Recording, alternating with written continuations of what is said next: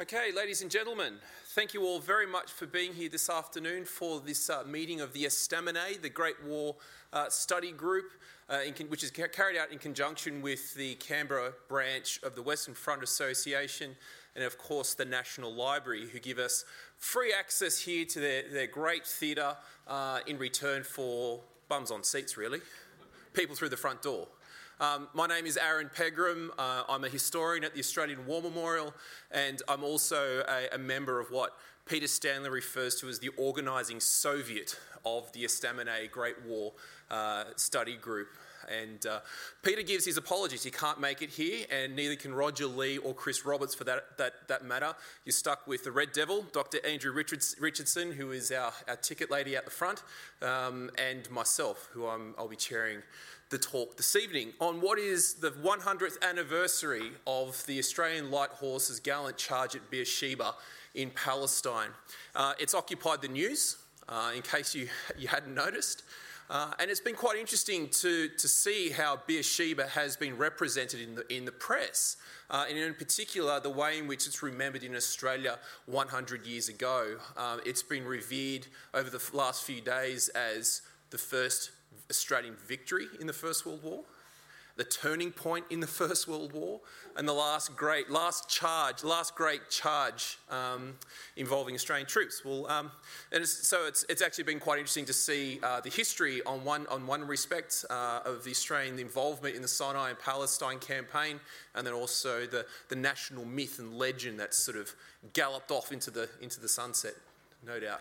Um, so it's been a quite interesting time, um, and um, there's been uh, yeah quite quite a few news articles, and you'll see it on the news tonight. Uh, but I wouldn't be doing the Australian War Memorial any justice if I wasn't spruiking War, Wartime magazine and one of the most sensible articles you'll read about the Australian contribution to the fighting in Sinai, Palestine, by Dr. Jean Bou of the uh, Strategic Studies Centre at the Australian National University, who has an article in this magazine, which we'll be giving away, uh, amongst other things, as part of our Lucky Door prize. So it'll be fair to say that when we tend to think of the fighting in Sinai and Palestine during the First World War, we often think of uh, the charge at Beersheba. That's why we're, you know, it's the centenary here today. Uh, a lot of ink has been spilt recounting that gallant action by Australian forces. Um, but it'd be fair to say that that overlo- overlooks many of the other aspects of the British Empire's contribution to the fighting in Sinai and Palestine against the Ottoman Turks. And part of that includes the human dimension of the fighting in that theatre. And, uh, and that's why we have Jenny Horsfield here uh, this evening to tell us something about that human dimension of the fighting in the Middle East, and in particular the story of Rania McPhillamy, who was one of uh, a number of patriotic Australian women who saw it their, their patriotic duty to assist the Australian war effort by, uh, by any means possible. And uh, I'll be able to introduce uh, Jenny and, and her talk in just a few moments' time. But uh, before we get underway, I mean, Peter normally kicks things off with what he calls parish news. Um, this is an opportunity for members of the audience who are engaged in studies of the Great War to, to give us an update on any books there may be, uh, that may have just completed or currently at press. Uh, some of you may have travelled to uh, battlefields, whether they be on Gallipoli, Western Fronts, on our Palestine. Uh, is there any updates from our parish? No? Oh, well, okay, well, I'll, I'll jump right in. A um, few things. I recently submitted a PhD uh, at the Australian National University on uh, the Australians who were taken prisoner by the Germans on the Western Front during the First World War.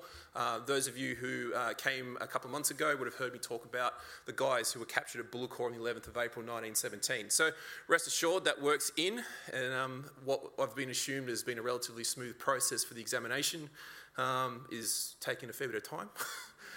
um, part of my duties at the Australian War Memorial is that I, I, lead battlefield tours, commercial battlefield tours to the fighting on the, or to the Western Front.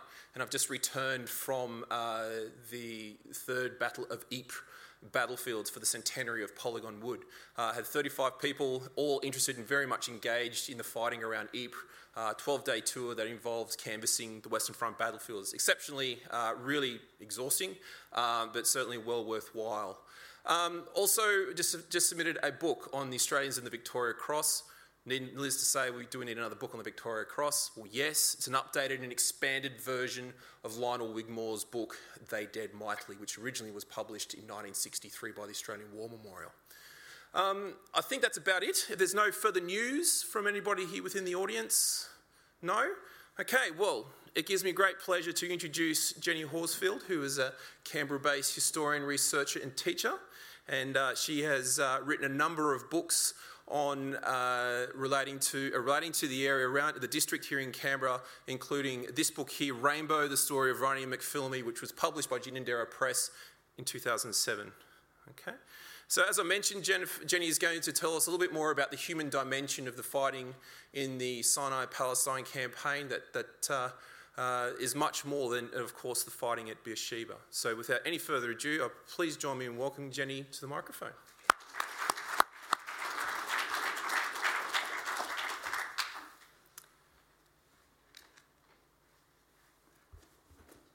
Good evening.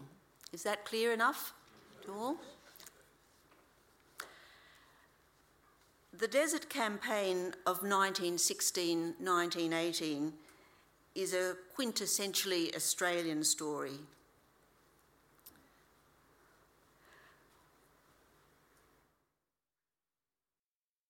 Um, restart, um, restart your, com- your computer to finish installing important updates. No, let's let's go. Let's go. Remind me in four hours. Okay. There we go. We're all good. So, uh, all right. I should. This one there. I should. We're in business. Okay.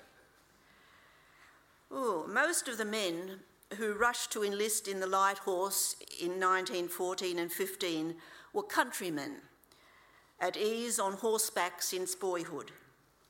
Together with their compatriots in the New Zealand Mounted Rifle Brigade, they formed an energetic and enterprising mounted force, which quickly gained a reputation for its dash, hardiness, and initiative. The darker side of this volunteer army made itself felt in a deep seated racism and contempt for the local people, which found expression at times in outbursts of violence against the Bedouins and Egyptians. The Anzac troops stationed in Egypt and Palestine were young, generally single, well paid, and freed from the restraints of home, family, and community. It is no surprise that they gained a notorious reputation for drunken, often riotous behaviour in the brothels and marketplaces of Cairo and Port Said and that their rate of what was called venereal disease was much higher than for British troops.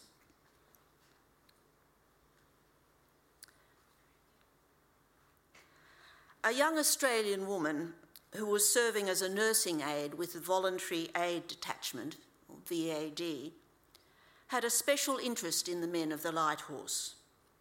Rania McPhillamy had come to Egypt in late 1915 to offer, offer her services as a VAD in a Cairo hospital.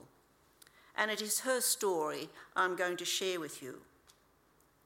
Rania is given a passing mention in some of the histories of the Desert Campaign, yet her real story is only discovered in the letters of the men who loved her, the men of the Light Horse. Colonel Cecil Granville, who was commanding officer of the 1st Light Horse Regiment in 1916, wrote about Rania and her older friend Alice Chisholm. There were not two more loved and respected women in the whole of Egypt. Rania McPhillamy was born in 1889. She was the daughter of a wealthy squatter and was assured of a life of privilege and comfort. Her father, Charles McPhillamy, was known as the Squire of Warroo, Warroo was the name of his sheep station on the banks of the Lachlan River near Forbes, stretching for 100,000 acres and providing enormous wealth for its owner during the years of the wool boom in the 1890s and the 1880s. Charles married Alice Halloran, the woman.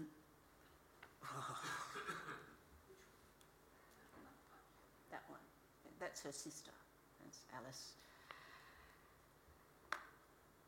The, the daughter, the beautiful pampered daughter of Henry Halloran, the Sydney poet and friend of Henry Parkes. Charles and Alice McPhillamy were at the top of the local social hierarchy, their names always heading the list at the Forbes Hospital Ball and the Picnic Race Ball, and their eldest daughter, Rania, accompanied them to these events once she had come of age. And her beauty and elegance were often remarked upon. Her role in life was clear. As the eldest girl in a family of six children, she would assist her mother with running a large domestic establishment and accompany her parents to social occasions until she herself married a prosperous squatter. The Great War changed the course of her life, as it did for so many other Australians. But even before the war, it was clear that Rania was determined to look beyond the narrow boundaries which defined and limited what she was capable of. With the reluctant support of her parents, she persuaded her family that she should be sent away to school in 1905 at the age of 16. The school of choice was Ascham in Sydney's eastern suburbs. I have a modern photo, but that, that was uh, one of the original buildings, which attracted the patronage of leading families throughout New South Wales, and still does, of course. Under the enlightened principal Herbert J. Carter, the girls studied science, mathematics, and natural history and were encouraged to take part in regular outdoor activities uh, such as swimming and bushwalks, as well as the liberal arts like drama and music. Rania blossomed in this environment. In her senior year, the school suggested that Rania should be encouraged to stay on for matriculation and perhaps pursue a university education but Charles McPhillamy's response was predictable. His daughter was not going to become a blue stocking. A girl with a private education had no need, uh, with a private income, had no need of an education. So at the end of the summer term in 1907, when she was 18, Rania packed her bags and returned to Warroo.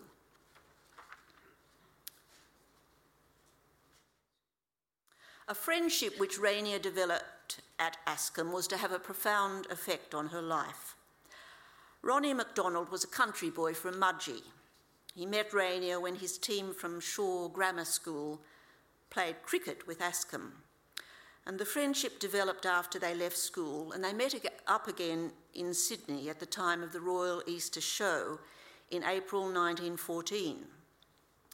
In August 1914, the week that war was declared, Rania invited Ronnie to come to Warroo for a week's visit to meet her parents. For many young couples, the war was the catalyst for the making of promises. Ronnie left Forbes early, four days into the week's stay, worried about missing out in the recruitment process. But he carried with him on the train back to Sydney a commitment from Rania that sustained him in the coming months. Ronnie joined other young men from the western districts of New South Wales who were flocking to Sydney to enlist in the Light Horse. He passed the riding test and was sworn in as a trooper in the 1st Light Horse Regiment. They embarked on the Star of Victoria in October 1914. Ronnie wrote every week to Rania first from the crowded troop ship sailing towards Aden, then from their desert encampment outside Cairo. He called her Rainbow. Darling Rainbow, the letters all began. In one letter, he enclosed some rose petals he had gathered from the gardens surrounding ancient tombs outside the city. In Forbes, Rania waited for news and letters. She was 25 years old, and if she dreamed of a future life with Ronnie, it remained a very private matter. There had been no official engagement notice, though Ronnie had confided to his mother his desire to marry her.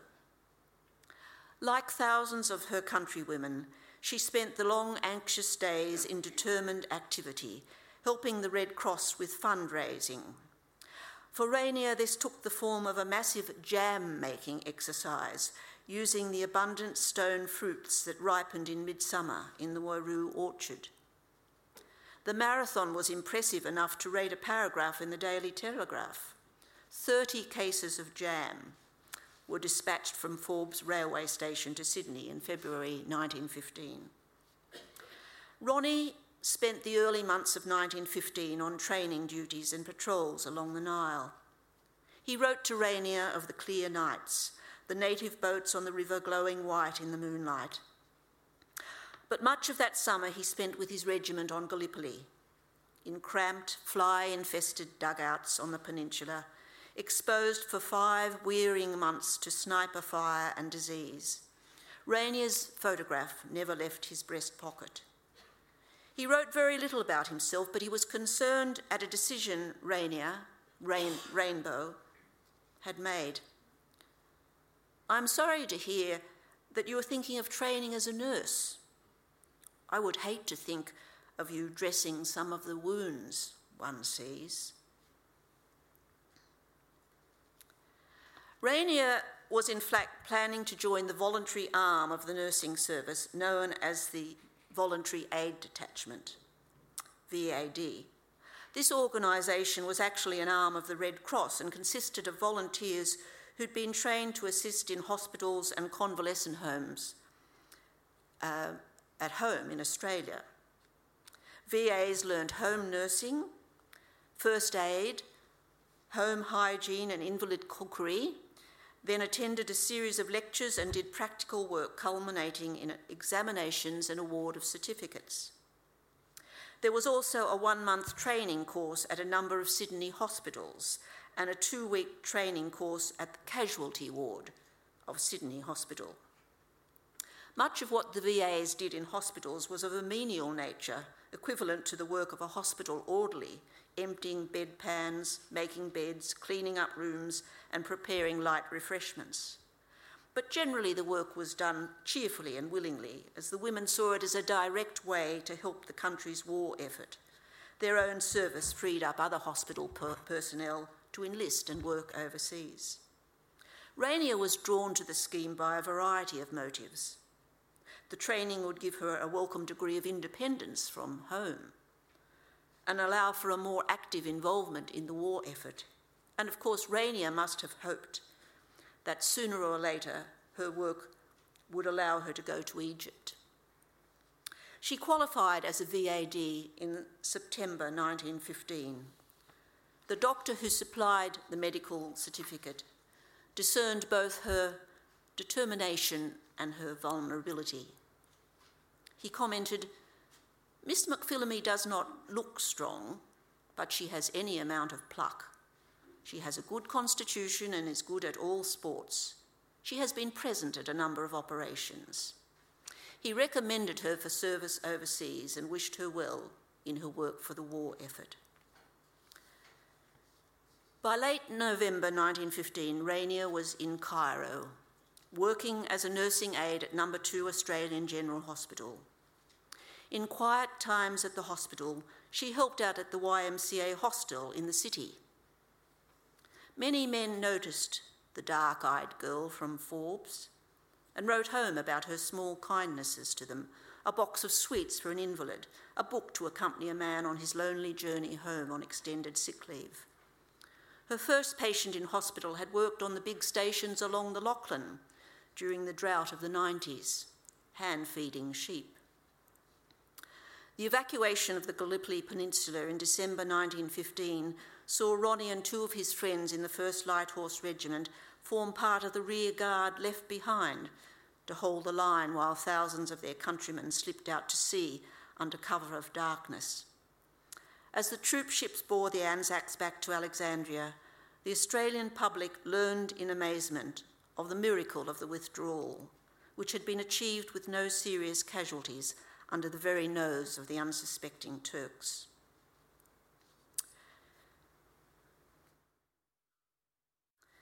Ronnie's reunion with Rania in Cairo must have been an emotional one.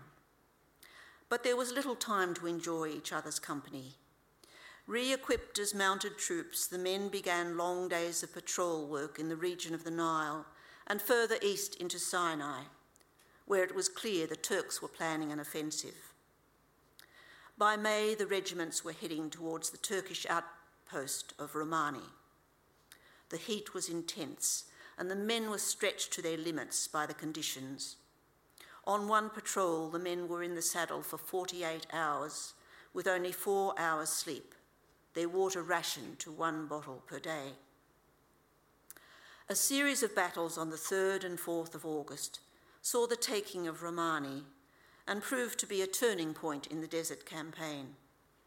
Thereafter, the Turks were on the defensive and began to withdraw with heavy losses east across the desert. On the 8th of August, Lieutenant MacDonald and two other men were acting as scouts as the regiments advanced towards the oasis of Bir el Abd. That morning, Ronnie wrote a hasty note to Rania explaining that he had reluctantly torn up all her letters, knowing he would be away and in action for an indefinite period. He promised to write again when he had the chance. He was killed that day, shot in the head by a Turkish sniper. Rania was in Cairo when news of Ronnie's death reached her. She gave herself little time to grieve. The appalling heat and dust of summer had settled on the capital, and Rania went automatically about the arrangements that followed such a death cables home, letters, the sorting of precious, gifts or possessions that had been Ronnie's, some of which she sent back to Ronnie's mother in Mudgee. Her parents sent a cable pleading that she come home as soon as she could get a passage. But Rania knew that work would be her only means of coping, and she decided to stay on in Egypt and help the men of the regiments who she had come to know and respect. Within a few weeks of Ronnie's death, she escaped from Cairo, which was now burdened by so many memories and unfulfilled promises. She went further east to Port Said, where a new rest camp for troopers had been set up and a canteen run by volunteers established nearby. Here she joined an older woman, Mrs. Alice Chisholm, who had set up a canteen housed in an old malting shed on the beach near the Suez Canal.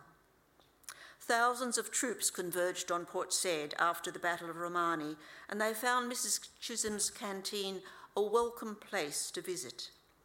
An official rest camp for the Anzac Mounted Division had been established in Port Said in July 1916, but it was a dusty, unattractive site near the railway station.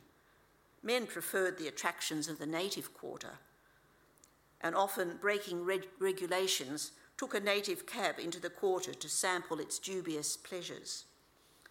The military authorities were uneasy at the prospect of a large body of men on leave wandering the native quarters.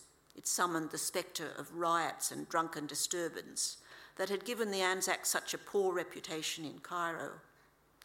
Consequently, uh, Major General Harry Chauvel, commanding the Anzac Mounted Division, encouraged Alice Chisholm to set up a canteen on the beach. And this is where Rania joined her. The two women did their best to create a homely environment. Ruffled curtains shaded the window spaces. A small vase of flowers adorned each dining table, even though the floor was just hard packed sand.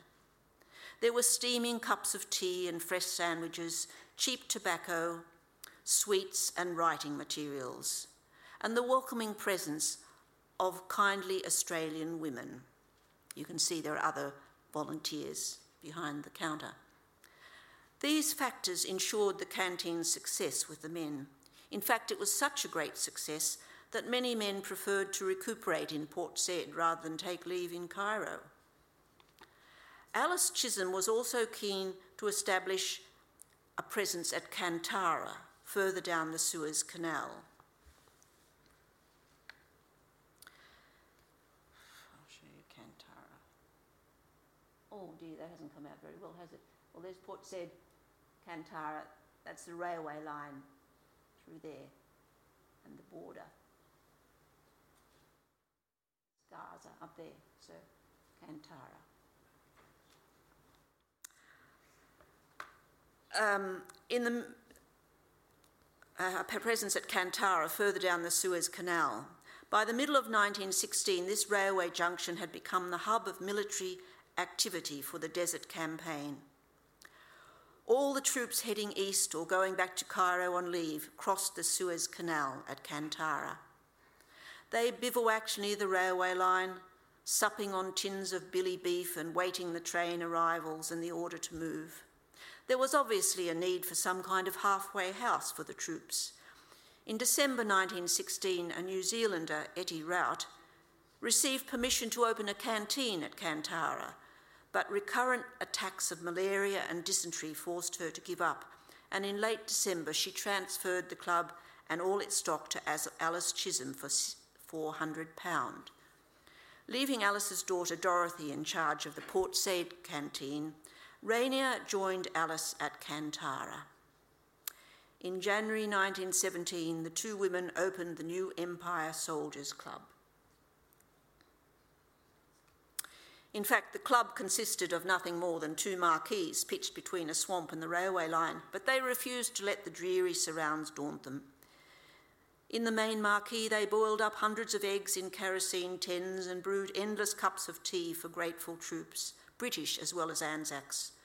With the help of some local Egyptian boys, they erected a small wooden hut where Rania and Alice slept under the most basic conditions with no insect screens or protection from the dust of the no- notorious Khamsin, the desert wind. The wind was nearly the undoing of the project. Early in 1917, Alice succumbed to a bad attack of bronchitis and took to her bed in her hut. Rania battled on until the winds blew down the main marquee, soon after a British infantry division had passed through. Help came with the visit of a friend of Alice, Major Michael Bruxner, he was stationed a few miles from Kantara at Moascar, where Anzac reinforcements arrived for training and hospital convalescents recuperated. Bruxner commanded the 2nd Light Horse Brigade Training Regiment, and he was able to use his influence and arrange for each of the regiments to supply NCOs and men prepared to go and help at Kantara. There was a ready response and Major Bruxner took the men back to Kantara to re erect the tent. Many of these men stayed on as official assistants to Alice and Rania. They were B class men, recently discharged from hospital but not yet fit for active service at the front. Between January 1917 and January 1918, when the greatest movement of troops was taking place through Kantara, the new Empire Soldiers Club was never closed, either day or night. And by that stage, of course, it had been well extended into a number of uh, large buildings. The men worked in three shifts, eight men at a time, with two men doing clerical work, and every day 40 Arabs were marched in from the native compound to do general cleaning work. Alice and Rania looked after the catering while the sergeants did the books and ordering. The marquee was inadequate for the large numbers, and Alice obtained permission from the authorities to erect a large permanent structure, which became the main canteen. It was a wooden frame covered in cane matting.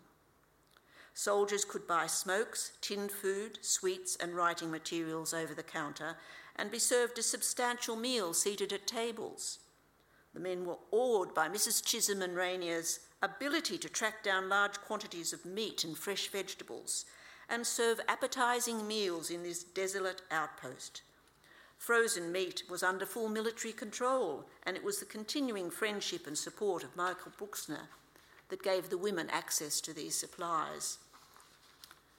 Fresh vegetables and fruit were brought down from Port Said or Cairo, where Rania had established a large network of reliable suppliers not only the YMCA and AIF canteens, but also a host of Levantine merchants gave her good service. At one stage, Rania cornered the market in tinned tongue, which was served with fresh salad, much to the men's relish, and ice cream was on the menu for a while in a small back room. And I saw a photograph of this. In a small back room, one of the staff, dressed in shirt sleeves and shorts for the hot work, pedalled a fixed bicycle, ingeniously connected to a drum like contraption for churning ice and cream and fruit into real ice cream.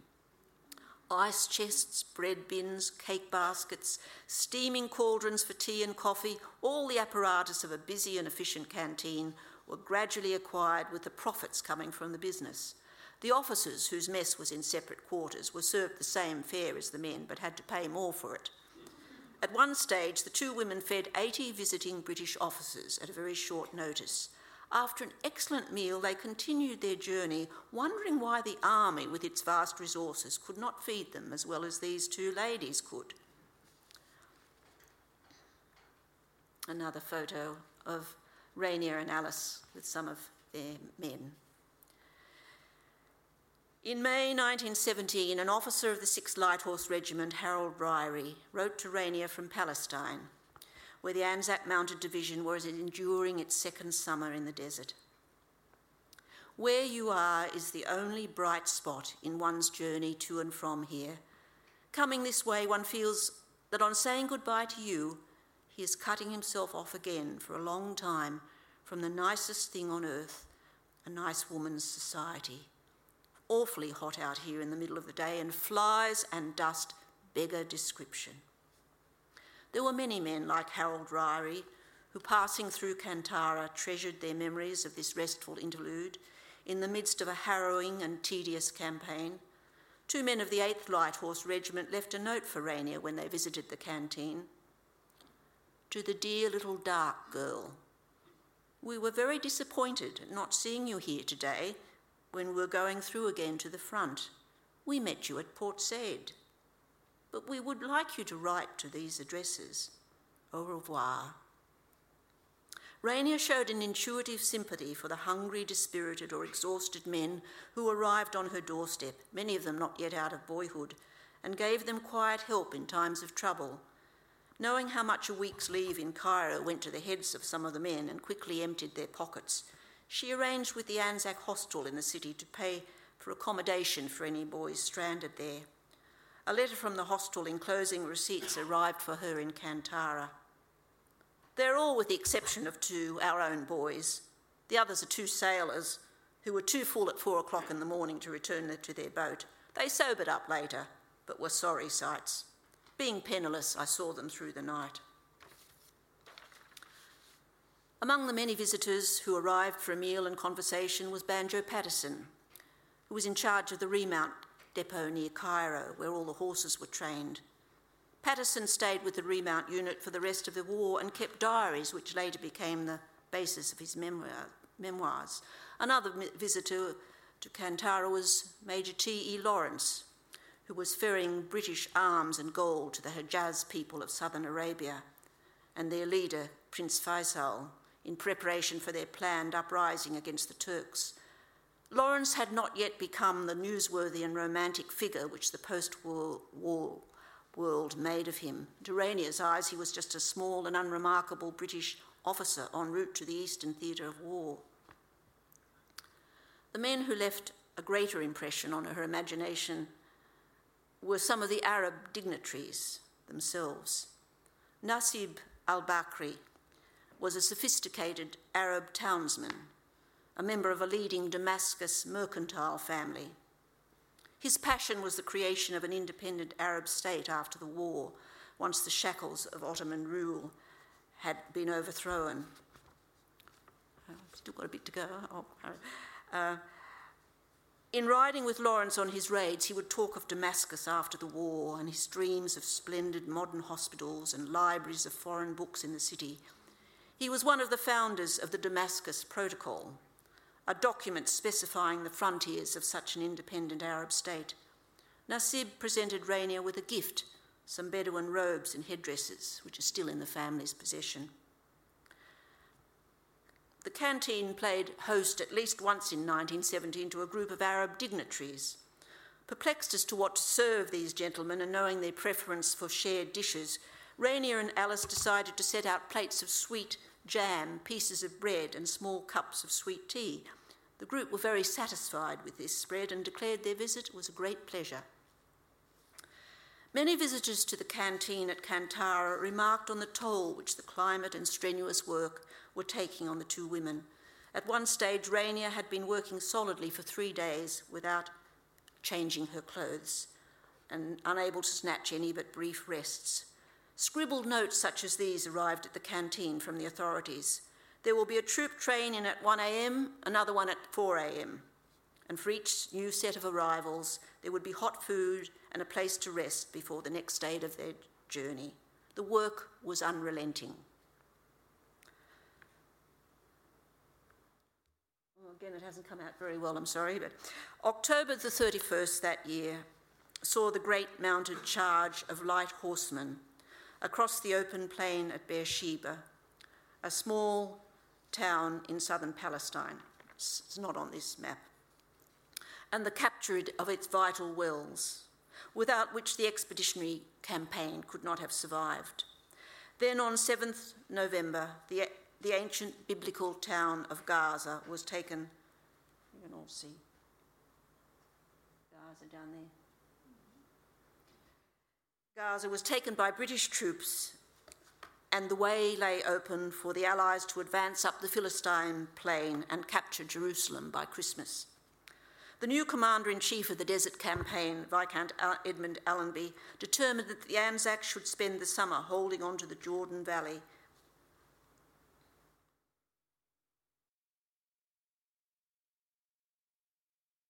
Which lay to the east of Jerusalem down the precipitous mountain tracks that led to the Dead Sea, the lowest spot on earth. In the ferocious summers, even the local people abandoned their villages and moved up into the hills to escape the dust, the stifling humidity, and the swarms of mosquitoes and scorpions that invaded the region. It was clear to Rania and Alice that a new club was urgently needed in Jerusalem to provide rest and recuperation for the men on leave from the Jordan Valley. Rania put her request for a new campaign to uh, a new canteen to General Allenby himself when he visited Kantara Evidently, he was charmed and impressed by this determined young woman and agreed to a request to be allowed to set up a club in the occupied city. Rania made a number of trips to Jerusalem from Kantara using a special military rail pass. The new club was to be acquired and fitted out with an advance of £2,000, part of the profits from Kantara and by the end of June, Rania had found a suitable place, a substantial two storied stone dwelling which had belonged to a wealthy German before the war. From its flat roof and heavily shuttered windows, one could look down over the cypress clad hills and weathered stone buildings of the old city. Behind it lay an expanse of waste ground, an ideal site for the building of a new canteen and a large kitchen, storage sheds, and incinerators. Another point in its favour was its proximity to the Anzac Divisional Rest Camp, to which men came on leave from the valley. The new Empire Soldiers Club became Rania's home for the next six months. By the end of June, uh, 32 crates of supplies had been sent to Jerusalem via the military railway. Staff were coming from Kantara, where a number of the B class soldiers were keen to join her staff and Rania recruited local Arab women for the kitchen and domestic work. She scoured the city for materials for the club, including fine furniture from the German colony, bookshelves housed a small library, and she also obtained a piano, which was transported to Jerusalem from Port Said. The piano, which had been owned by the Australian Comforts Fund, was quite old but had been repaired. Sheet music was acquired from second hand shops in Cairo and before long, visitors at the club were relaxing in the sitting room to the quiet strains of a piano which some of the men enjoyed playing. Along with some selections of sheet music, Rania was sent another gift on the AIF truck a bit of a dog, about four months old, a pretty bad dog with a penchant for silk stockings. I had a photo, but it was too faint to show you of her nursing the dog. Both canteen and recreation rooms at Jerusalem were open from early morning till late at night. As the house was conveniently close to the railway station, refreshments were taken to the station whenever word was received that a hospital train was passing through, and this thoughtful pra- practice, which was also followed at Kantara, was one more way in which the Empire Soldiers' Clubs won the respect and gratitude of the troops. Many letters to Rania testify to the life affirming and civilizing influence of the Jerusalem Club on people worn down and demoralized by four years of war. One of her B class helpers wrote after the war Any of the boys I have seen from the various regiments are never tired of talking of your club, our club, and unanimously, unanimously agree it was easily the best institution ever started in either Egypt or Palestine. Got about a page to go? Is that okay?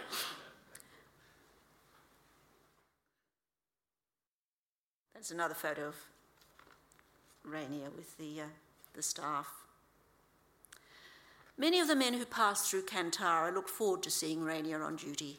She was a strikingly beautiful woman, but as well seems to have been possessed of a warm and sympathetic nature. A number of officers, both British and Australian, proposed marriage to her without success. At that stage of the war, she was still struggling with the grief and depression following Ronnie's death. A large number of letters in her family's possession give us an insight into the feelings of some of these men who wrote more freely to this young woman than to their own family. To them, the victory at Beersheba was just one more stage on the long and weary road that the war had become. Many of the men of the Light Horse had been on active service since late 1914, with no chance of leave to Australia and a grim expectation in late 1917 that the war would last for several more years. While casualties were not as heavy, as on the Western Front, nevertheless the men were exposed to continuous, arduous, and dangerous work in an exhausting desert climate. Very few of their letters have a triumphant note. They sound pensive, lonely, aware of life's fragility and impermanence. One soldier wrote expressing a devout wish that this ghastly war will soon be over and we'll be back with those who are dear to us and live normal and peaceful lives.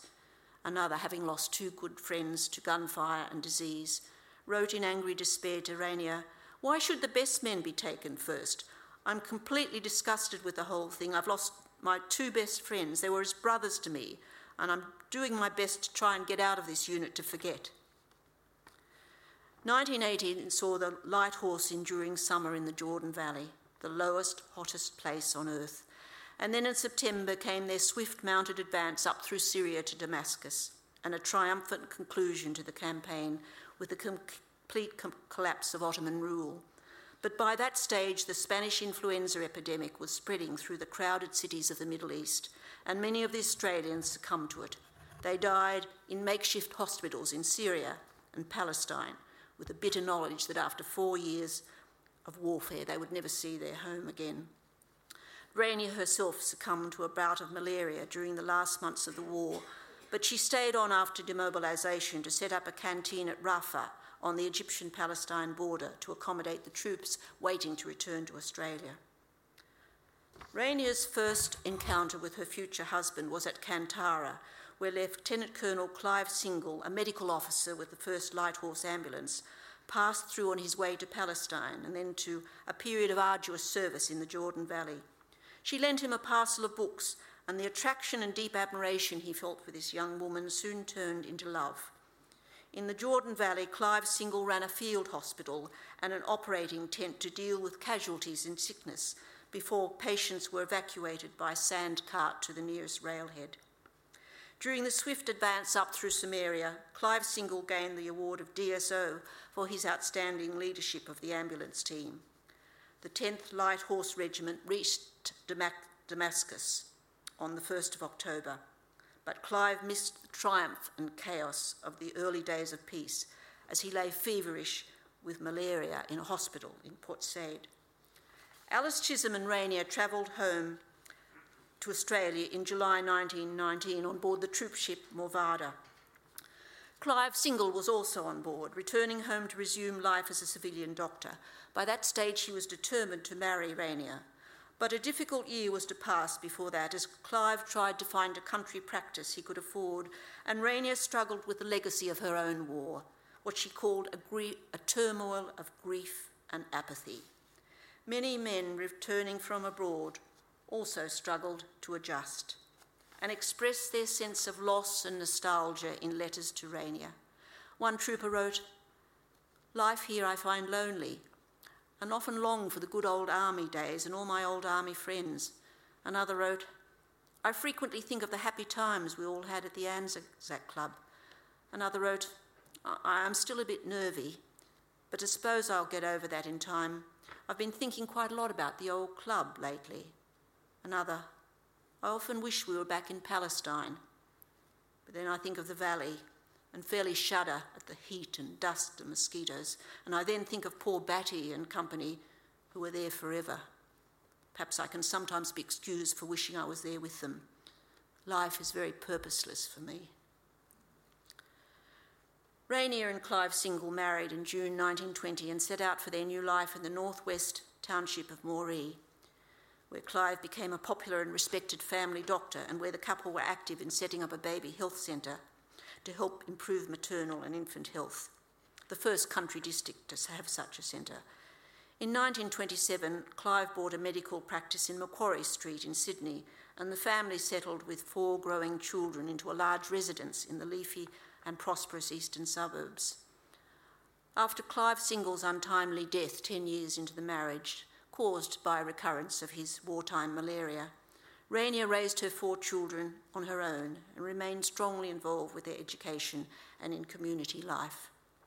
And I'll just finish with one paragraph. This is just a quote from my book. Rania's achievements as a young woman in Egypt and Palestine was extraordinary. It was a time when convention dictated women's behaviour, and to a, to a large extent, yet there was nothing conventional about the role which Rania and Alice Chisholm created for themselves in the malarial heat and dust of Kantara.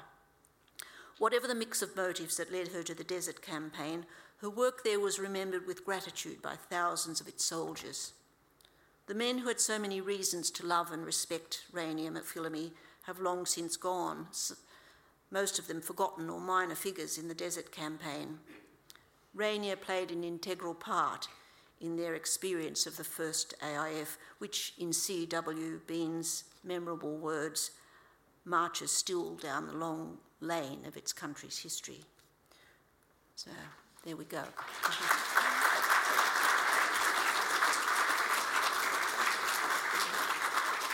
by the way, can you, can you give a that I've got Sure, absolutely. Uh, yes, so Jennifer, thank you very much for what has been a very engaging discussion um, about a very little known aspect of Australia's First World War story, let alone the uh, Australia, the campaign in the Sinai and Palestine. It'd be very amiss of me not to plug Jenny's book, uh, Rainbow, the story of Rani McPhillamy, which can be purchased where? Where can at we get a copy? They're keeping the bookshop open. Here at yeah, the National yeah, Library. Yeah. There you go. Don't buy one, buy three. Okay, um, we do have some time for, for questions, and uh, Andrew is going to be a, a, roving mic monkey. So if you have uh, if you have any questions, stick up your hand, and uh, yeah, we'll let Andrew run to you. Are there any questions here for, for Jenny? I'm going to jump on in. Mm-hmm volunteer aid detachments. Mm-hmm. Um, I, have to prefer, I have to say I don't really know too much about it. You could volunteer to become uh, part of the voluntary aid detachment, and in Rania's case, uh, I think you said that she escaped Cairo. Um, could you could you simply leave at your own device as well? I mean, uh, what was the um, yes, what was the mandatory? The voluntary aid detachments, which I'm sure a lot of you know, also figured in the Second World War, um, were generally um, middle class women because they are the only ones who would have had the time and resources to devote um, to the war when other women were home minding the farm or bringing up their children while their their husband was off fighting. So they were generally middle class women who were, in a sense, free agents. Um, they paid their own way to um, the Middle East. Um, and they could take the initiative as to where they worked. They could help set up canteens, but really they were they were. It's not like they were enlisted and they uh, had to serve a term of duty. They were um, free agents in that sense. But of course, both Rania and Alice were both working under the. Um, in some senses, under the control or, under the eye of um, the, the British, and needed um, permission to set up these canteens. But the authorities were only too glad to, to support them because they saw the, the positive uh, effect it had on the morale of the troops. Mm-hmm. Yeah. Yep, back there. Thank you. Uh, thanks for your presentation, Jennifer, and I think your last remarks are a segue into my question. To what extent were the canteens organised um, beyond the, the inspired individuals? Was, was there a canopy of, of, of structure? Uh, there, w- there were um, there were Red Cross canteens that were organised by the bigger structure, but the amazing thing about these two women was it was their initiative. You know, it really was their initiative. And while they then were able to, um, to, I mean, they set it up as tents first, you know, but once they, once the military authorities saw that men were happy to go there, then they were able to give the support. They were able to, you know, give them access to meat supplies, uh, to the B class, you know, for staff. They needed to get um, military support for, for all of that. But the amazing thing about Alison is your friend arrived yet? Uh, no, she hasn't. Oh, well, there's a young, there's a woman who's doing some research on Alice Chisholm, and, and she hasn't been able to come, which is a shame. But um, both Alice and uh, Rania really, um, it was their own initiative, and that's. Uh, I don't know whether these days in the, you know the military scene that, that kind of thing as possible. Perhaps it's a lot more constrained, but certainly they, they were able to take a lot of initi- the initiative themselves. I, I know that uh, Alice Chisholm is, is, is, made a dame as, as, a, as a result of her, her work working yes. in Kantara and other places. Uh, does does Rania receive any sort of oh she did yes awards uh, yes. recognition for they her? were both um, summoned to Sydney in 1920 just before Rania married to of course the Prince of Wales had arrived June 1920 and that's when he was going to present military honours and Alice Chisholm received the, the award of Dame, uh, which I think is member of the British Empire, is it? Uh, whereas Rania was slightly less, hers was Order of the British Empire. But her real worry was um, whether she, as, a, as an engaged woman, should um, accept if, if the prince asked her to dance. I think that was probably not so much her, but her, her husband to be was a bit concerned about that. But she did, she did go along and get this award, yeah. Yes. Yeah. yes. If, uh, if my wife was offered a dance by, uh, by Prince Harry, I think I'd You'd be. Think twice yeah, I'd, yeah, I'd, I wouldn't have a look in. But, um, ladies and gentlemen, please join me in, in thanking Jenny for what has been a very lively and engaging discussion. So, thank you very much. Now, Andrew, do you have? Uh, we have one more formal order of business. Uh, you have to stay up here. Oh, you don't don't go away. Yeah, yes, you've got to draw the chook raffle. Okay, so everybody get your tickets out. Your lucky door prize tickets. Okay, we've all got mixed up. Okay, so we have what we have up for grabs are, are several hot ticket items uh, up for grabs, mainly books, publications. So first off, we have uh, Garrie Hutchinson's Pilgrimage, uh, Battlefield, Traveller's Guide to Australia's Battlefield. Okay? Oh, you've got to give them a choice, yeah. And then, oh, no, no, no, we're doing these in order. Oh, right. And so we've got uh, Orange P9. Orange P9. Do we have a winner? Going once, twice. Someone must have Not yet sold. All right. So we'll just draw another one. So we've got another one. P43. P43. Here we go. Okay. There we go.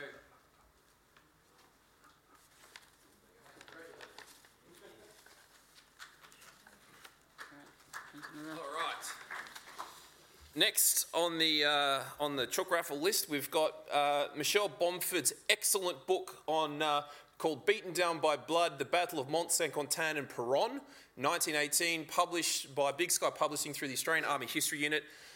Orange P58. Orange P58. Goodness, we've had an exodus. no, all right. Okay.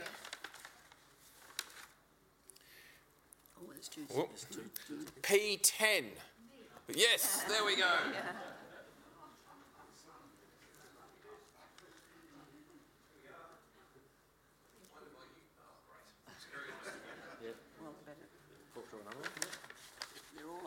Okay. Uh, next, we have, this is quite appropriate, we have uh, the second volume of the centenary history of Australia and the Great War by Jeffrey Grey, the late Jeffrey Grey, esteemed historian and friend of many of our colleagues here of the Estaminet. His book, The War, uh, the, the War with the Ottoman Empire. Uh, and we have, for this uh, very esteemed publication, P74. Aha, up the back there. Very good. Nice. We've got one more to go.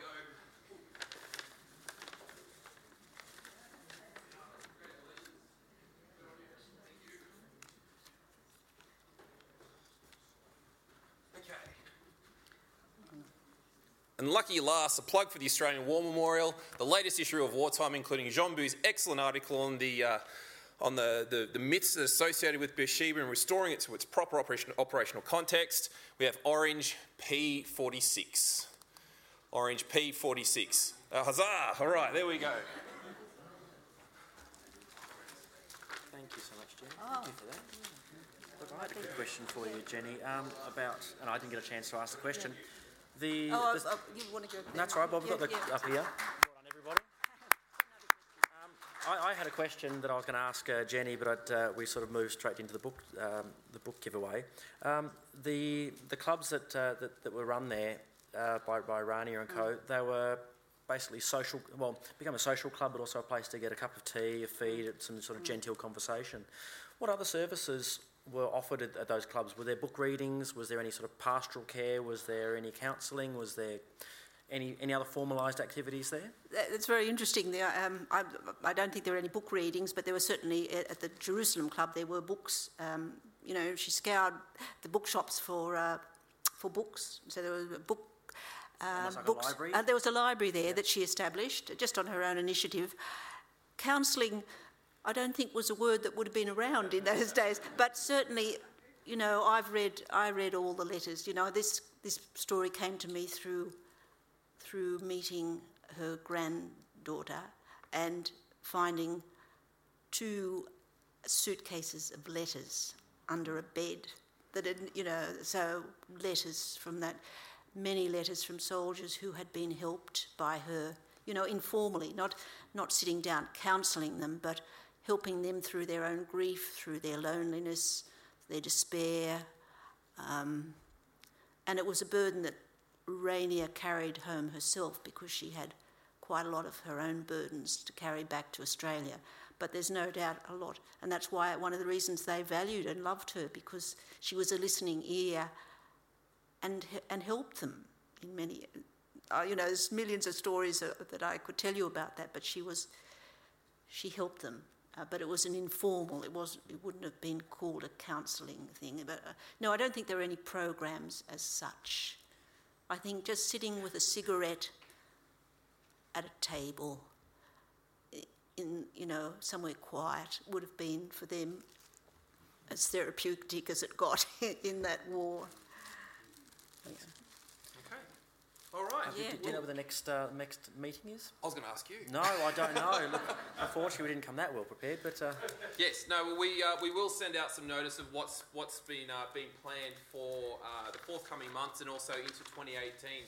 Uh, during the week, with the organising Soviet has, has met and we've come up together with the proposed plan for 2018, which is yet to be yet to be sort of confirmed. We'll let you all know in due course, but let me say that uh, 2018 looks to be as, as engaging and productive as, as the previous few years. So, uh, with that, we're, we're bang on time. Oh, that's I urge you all to go upstairs and buy, uh, buy Jennifer's book uh, and, uh, and, and get her to sign it, of course. Oh, yes, uh, yeah, yes that would, I'm sure you should be pleased yeah. to do that. and once again, please join me in, in thanking Jennifer for.